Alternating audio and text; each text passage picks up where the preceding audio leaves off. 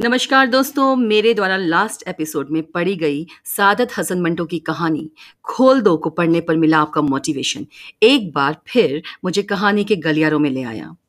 वर्षों तक दिल्ली के मिरांडा हाउस में प्रोफेसर रही मशहूर लेखिका मन्नू भंडारी को कौन नहीं जानता। उनके उपन्यास यही सच है, पर आधारित हिंदी फ़िल्म रजनीगंधा ने बहुत शोहरत बटोरी और 1974 में बेस्ट फीचर फ़िल्म का पुरस्कार भी प्राप्त किया।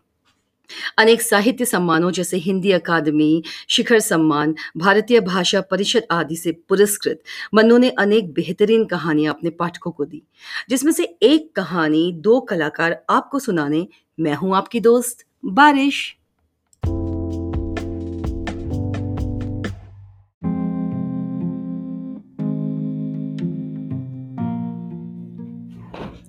ए रोनी उठ कहते हुए चादर खींचकर चित्रा ने सोती हुई अरुणा को झकझोर कर उठा दिया। अरे, क्या है? आँखें मलते हुए तनिक खिजलाहट भरे स्वर में अरुणा ने पूछा। चित्रा उसका हाथ पकड़कर खींचती हुई ले गई और अपने नए बनाए हुए चित्र के सामने ले जाकर खड़ा करके बोली, देख, मेरा चित्र पूरा हो गया। ओ तो इसे दिखाने के लिए तूने मेरी नींद खराब कर दी?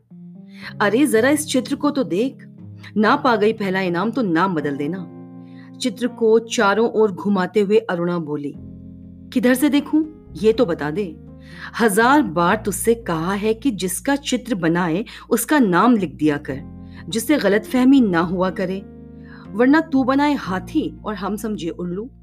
तस्वीर पर आँखें गढ़ाते हुए बोली, किसी तरह नहीं समझ पा रही हूँ कि चौरासी लाख योनियों में से आखिर ये किस जीव की तस्वीर है?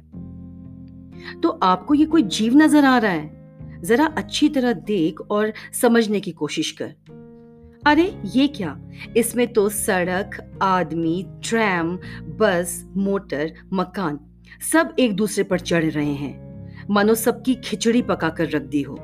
क्या घनचक्कर बनाया है? ये कहकर अरुणा ने चित्र रख दिया। जरा सोचकर बता कि ये किसका प्रतीक है? तेरी बेवकूफ़ी का? आई है बड़ी प्रतीक वाली। अरे जनाब, ये चित्र आज की दुनिया में कंफ्यूजन का प्रतीक है, समझी?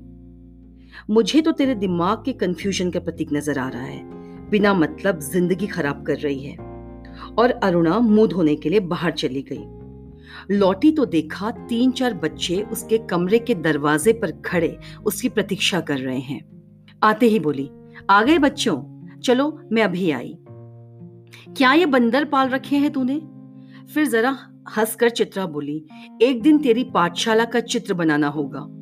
लोगों को दिखाया करेंगे कि हमारी एक मित्र साहिबा थी, जो बस्ती के चौकीदार, नौकरों और चपरासियों के बच्चों को पढ़ा पढ़ा कर ही अपने को भारी पंडिताइन और समाज सेविका समझती थी। चार बजते ही कॉलेज से सारी लड़कियाँ लौट आईं, पर अरुणा नहीं लौटी। चित्रा चाय के लिए उसकी प्रतीक्षा कर रही थी। पता नहीं कहाँ कहाँ भटक जाती है। बस इसके पीछे बैठे रहो। अरे क्यों बड़बड़ कर रही है? ले मैं आ गई। चल बना, चाय बना। मिलकर ही पियेंगे। तेरे मनोज की चिट्ठी आई है। अरुणा लिफाफा फाड़कर पत्र पढ़ने लगी।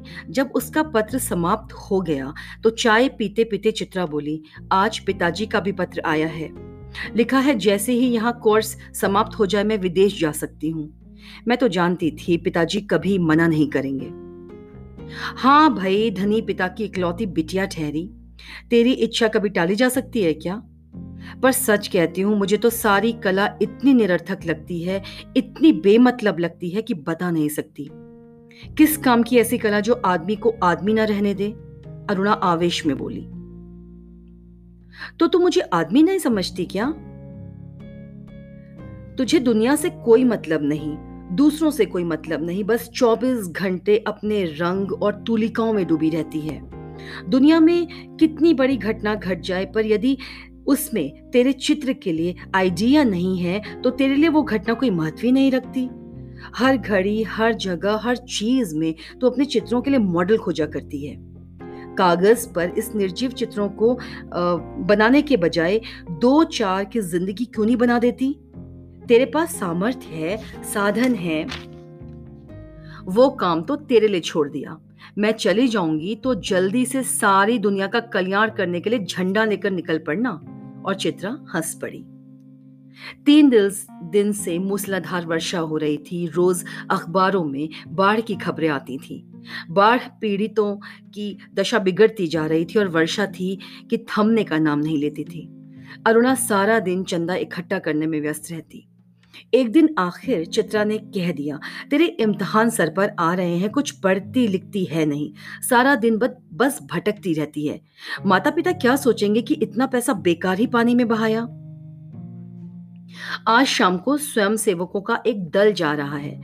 प्रिंसिपल से अनुमति ले, ले ली है। मैं भी उनके साथ जा रही हूँ। चित्रा की बात को बिना सुने उसने कहा। शाम को अरुणा चली गई। पंद्रह दिन बाद वो लौटी तो उसकी हालत काफ़ी खस्ता हो रही थी। सूरत ऐसे निकल आई थी मानो छह महीने से बीमार हो। चित्रा उस समय गुरुदेव के पास गई हुई थी। अरुणा नहा धोकर, खा पीकर लेटने लगी, तब तभी उसकी नज़र चित्रा के नए चित्रों की ओर गई। तीन चित्र बना रखे थे, तीनों बाढ़ के चित्र थे। जो दृश्य वो अपनी आँखों से देखकर आ रही थी, वैसे ही दृश्य यहाँ भी अंकित थे। उसका मन जाने कैसा कैसा हो गया। शाम को चित्रा लौटी तो अरुणा को देखकर बड़ी प्रसन्न हुई। क्यों चित्रा? तेरा जाने का तय हुआ क्या? हाँ अगले बुध को घर जाऊँगी और बस एक सप्ताह बाद हिंदुस्तान की सीमा से बाहर। उल्लास उसके स्वर में छलक पड़ रहा था। सच कह रही है, तू चली जाएगी चित्रा। छह साल तेरे साथ रहते रहते ये बात तो मैं भूल ही गई कि कभी अलग भी होना पड़ेगा। तू चली जाएगी तो मैं कैसे रहूँगी? उदासी भरे स्वर में अरुणा ने पूछा। लगा जैसे स्वयं से ही पूछ रही हो। कितना स्नेह था स्नेह था दोनों में। सारा हॉस्टल उनकी मित्रता को ईर्ष्या की दृष्टि से देखता था।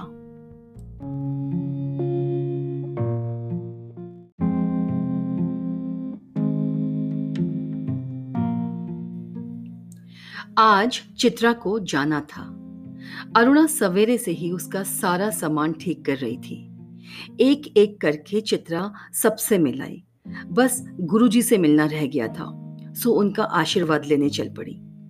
तीन बज गए थे, पर वो लौटी नहीं। पाँच बजे की गाड़ी से वो जाने वाली थी। अरुणा ने सोचा, वो खुद जाकर देख आए कि आखिर क्या बात हो गई है। तभी बड़बड़ाती सी चित्रा ने प्रवेश किया। बड़ी देर हो गई ना अरे क्या करूँ, बस कुछ ऐसा हो गया कि रुकना ही पड़ा। आखिर क्या हो गया ऐसा जो रुकना ही पड़ा, सुने तो? दो तीन कंठ एक साथ बोले। गर्ग स्टोर के सामने पेड़ के नीचे अक्सर एक भिकारिन बैठी रहा करती थी। लौटी तो देखा कि वो वहीं मरी पड़ी थी और उसके दोनों बच्चे उसके सूखे शरीर से चिपक कर बुरी तरह से रो रहे थे। जाने क्या था उस सारे दृश्य में कि मैं अपने को रोक नहीं सकी। एक रफ सा स्केच बना ही डाला। बस इसी में देर हो गई। साढ़े चार बजे चित्रा हॉस्टल के फाटक पर आ गई थी, पर तब तक अरुणा का कहीं पता नहीं था। बहुत सारी लड़कियाँ उसे छोड़ने स्टेशन तक भी गई। पर चित्रा की आँखें बार बार अरुणा को ढूंढ रही थी। पाँच भी बज गए, रेल चल पड़ी, पर अरुणा ना आई, सो ना आई। विदेश जाकर चित्रा तन मन से अपने काम में जुट गई। उसकी लगन ने उसके कला को निखार दिया। विदेश में उसके चित्रों की धूम मच गई। भिकारिन और दो अनाथ बच्चों के उस चित्र की प्रशंसा में तो अखबारों के कॉलम के कॉलम भर गए। शोहरत की ऊँचे कगार पर बैठे चित्रा जैसे अपना पिछला सब कुछ भूल गई। पहले वर्ष तो अरुणा से पत्र व्यवहार बड़े नियमित रूप से चला, फिर कम होते होते एकदम बंद हो गया। पिछले एक साल से तो उसे यह भी मालूम नहीं था कि वो कहाँ है। अनेक प्रतियोगी, प्रतियोगिताओं में उसका अनाथ शीर्षक वाला चित्र प्रथम पुरस्कार पा चुका था। जाने क्या था उस चित्र में जो देखता चकित रह जाता। तीन साल बाद जब वो भारत लौटी तो बड़ा स्वागत हुआ उसका। अखबारों में भी उसकी कला पर, उसके जीवन पर अनेक लेख छपे। पिता अपनी इकलौती बिटिया की इस सफलता पर बहुत प्रसन्न थे। दिल्ली में उसके चित्रों की प्रदर्शनी का विराट आयोजन किया गया। उद्घाटन करने के लिए तो स्वयं चित्रा को ही बुलाया गया। उस भीड़ भाड़ में अचानक उसकी भेंट अरुणा से हो गई। रूनी कहकर चित्रा भीड़ की उपस्थिति को भूलकर अरुणा के गले लिपट गई। तुझे कब से चित्र देखने का शौक हो गया, रुनी? चित्रों को नहीं, चित्रा को देखने आई थी। तू तो एकदम भूल ही गई। अरे, ये बच्चे किसके हैं? दो प्यारे से बच्चे अरुणा से सटे खड़े थे। लड़के की उम्र दस साल की होगी तो लड़की की कोई आठ। मेरे बच्चे हैं और किसके? ये तुम्हारी चित्रा मौसी है, नमस्ते करो अपनी मौसी को। अरुणा ने आदेश दिया। बच्चों ने बड़े आदर से नमस्ते किया, पर चित्रा अवाक होकर कभी बच्चों को और कभी अरुणा का मुँह देख रही थी। तभी अरुणा ने टोका, कैसी मौसी हो? प्यार तो कर। और चित्रा ने दोनों के सिर पर हाथ फेरा प्यार का अरुणा ने कहा, तुम्हारी ये मौसी बहुत अच्छी तस्वीरें बनाती हैं। ये सारी तस्वीरें इन्हीं की बनाई हुई हैं। आप हमें सब तस्वीरें दिखाएँगी मौसी? बच्चों ने फरमाइश की। चित्रा उन्हें तस्वीरें दिखा, दिखाने लगी। घूमते घूमते वो उसी भिकारिन वाली तस्वीर के सामने आ पहुँची। चित्रा ने कहा, यही वो तस्वीर है रूनी, जिसने मुझे इतनी प्रसिद्धि दी। ये बच्चे रो क्यों रहे हैं मौसी? तस्वीर को ध्यान से देखकर बालिका ने पूछा, इनकी माँ मर गई है। देखती नहीं, मरी पड़ी है। इतना भी नहीं समझती। बालक ने मौका पाते ही अपने बड़प्पन और ज्ञान की छाप लगाई। ये सचमुच के बच्चे थे मौसी? बालिका का स्वर करुण से करुणतर होता जा रहा था। और सचमुच के बच्चों को देखकर ही तो बनाई है ये तस्वीर? मौसी, हमें ऐसी तस्वीर नहीं अच्छी अच्छी तस्वीरें दिखाओ, राजा रानी की, परियों की। उस तस्वीर को और अधिक देर तक देखना बच्चों के लिए असह्य उठा था।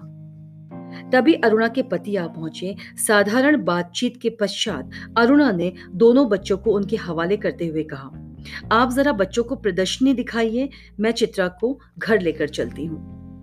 बच्चे इच्छा न रहते हुए भी पिता के साथ विदा हुए। चित्रा को दोनों बच्चे बड़े ही प्यारे लगे। वो उन्हें देखती रही। जैसे ही वे आँखों से ओझल हुए, उसने पूछा सच सच बता रोनी, ये प्यारे प्यारे बच्चे हैं किसके? कहा तो मेरे हैं? अरुणा ने हँसते हुए कहा, अरे बता ना, मुझे ही बेवकूफ़ बनाने चली है। एक क्षण रुककर अरुणा ने कहा, बता दूँ और फिर उस भिकारी वाले चित्र के दोनों बच्चों पर उंगली रखकर बोली, ये ही वो दोनों बच्चे हैं। क्या? चित्रा की आँखें विस्मय से फैली रह गई। क्या सोच रही है चित्रा? कुछ नहीं, मैं सोच रही थी, पर शब्द शायद उसके विचारों में खो गए।